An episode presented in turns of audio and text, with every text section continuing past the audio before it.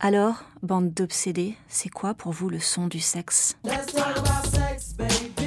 Ouais, vous êtes mignon, mais ça, on l'a déjà un petit peu entendu dix mille fois. Et puis, ça pourrait être plus explicite. Oh yeah.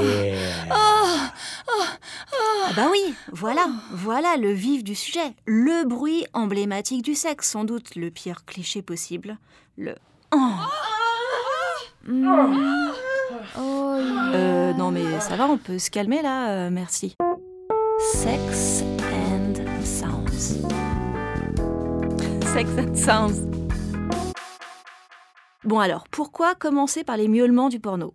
D'abord parce que la pornographie est aujourd'hui le mode le plus répandu de représentation du sexe, mais aussi parce que le choix du miaulement n'est pas évident. Il y a plein d'autres sons qui auraient pu être représentatifs du porno ou même du sexe. Voilà. Exactement. Enfin, sans tomber non plus dans le folklore. Hein. Ouais, c'est mieux comme ça. Or donc, pourquoi tant de miaulements? Figurez-vous que des grands penseurs ont élaboré une théorie complètement délirante, à laquelle vous auriez jamais pensé vous-même, que si on sort du langage, euh, ça fait plus authentique. Ouais, je sais, vous le saviez déjà. La femme, si elle gémit, c'est qu'elle aime ça. Si elle aime ça, c'est que c'est du vrai sexe. Sauf qu'évidemment, c'est du porno, donc ça ne ressemble pas au vrai sexe. Pour preuve, selon le chercheur François Péréa, spécialiste des sciences du langage, 73% du temps pornographique professionnel est occupé par de la vocalisation. Contre seulement 31% du temps des vidéos amateurs, sans doute plus proche de notre quotidien. Uh, Vous avez remarqué, ce sont le plus souvent les femmes qui se font sonores.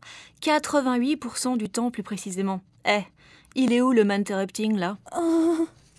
Et pourquoi donc le oh est-il de manière aussi écrasante un art féminin? Plusieurs raisons. Bah, D'abord, les femmes sont fourbes. Elles sont d'infâmes simulatrices. Allez quoi, vous savez que c'est vrai. Deuxièmement, le miaulement est émotionnel et les émotions, c'est comme le yaourt allégé, c'est un truc de nana. J'adore ça. Ma silhouette aussi. Troisièmement, l'homme est censé se contrôler et garder une super Et pas seulement parce que c'est un vrai bonhomme qui serre les dents pendant l'orgasme, non, c'est parce qu'il est responsable du plaisir de la femme. Il bosse, il trime le pauvre à la rigueur. Il a à peine le temps de jouir. Mais ce qui est marrant dans cette histoire, c'est que le code culturel a depuis longtemps dépassé les simples plaisirs pixelisés.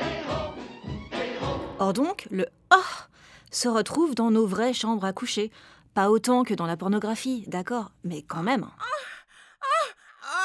Et quand des chercheurs en sexologie, en psychologie, demandent aux femmes pourquoi elles en font des tonnes, elles répondent que c'est avant tout pour ne pas blesser les sentiments de leur partenaire, sinon le pauvre chéri y croit qu'il est nul. Alors bien sûr, on peut sauter au plafond et dire que c'est de la triche, mais il faut bien voir qu'on n'a pas forcément d'autres repères. On ne sait pas comment exprimer son plaisir. Du coup, on se raccroche aux branches un peu comme on peut. You know nothing, Jon Snow. Même dans Game of Thrones. Oh. À un moment, ils finissent toujours les scènes de sexe par une ellipse. Il y a que dans le porno qu'on nous montre toute la scène, du coup c'est pas illogique, qu'on s'en inspire.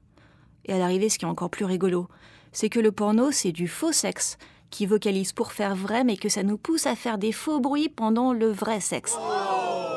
Arte Et là, moi je dis la boucle est bouclée. Radio. Quand on commence à faire oh, Point. on fait surtout le Comme.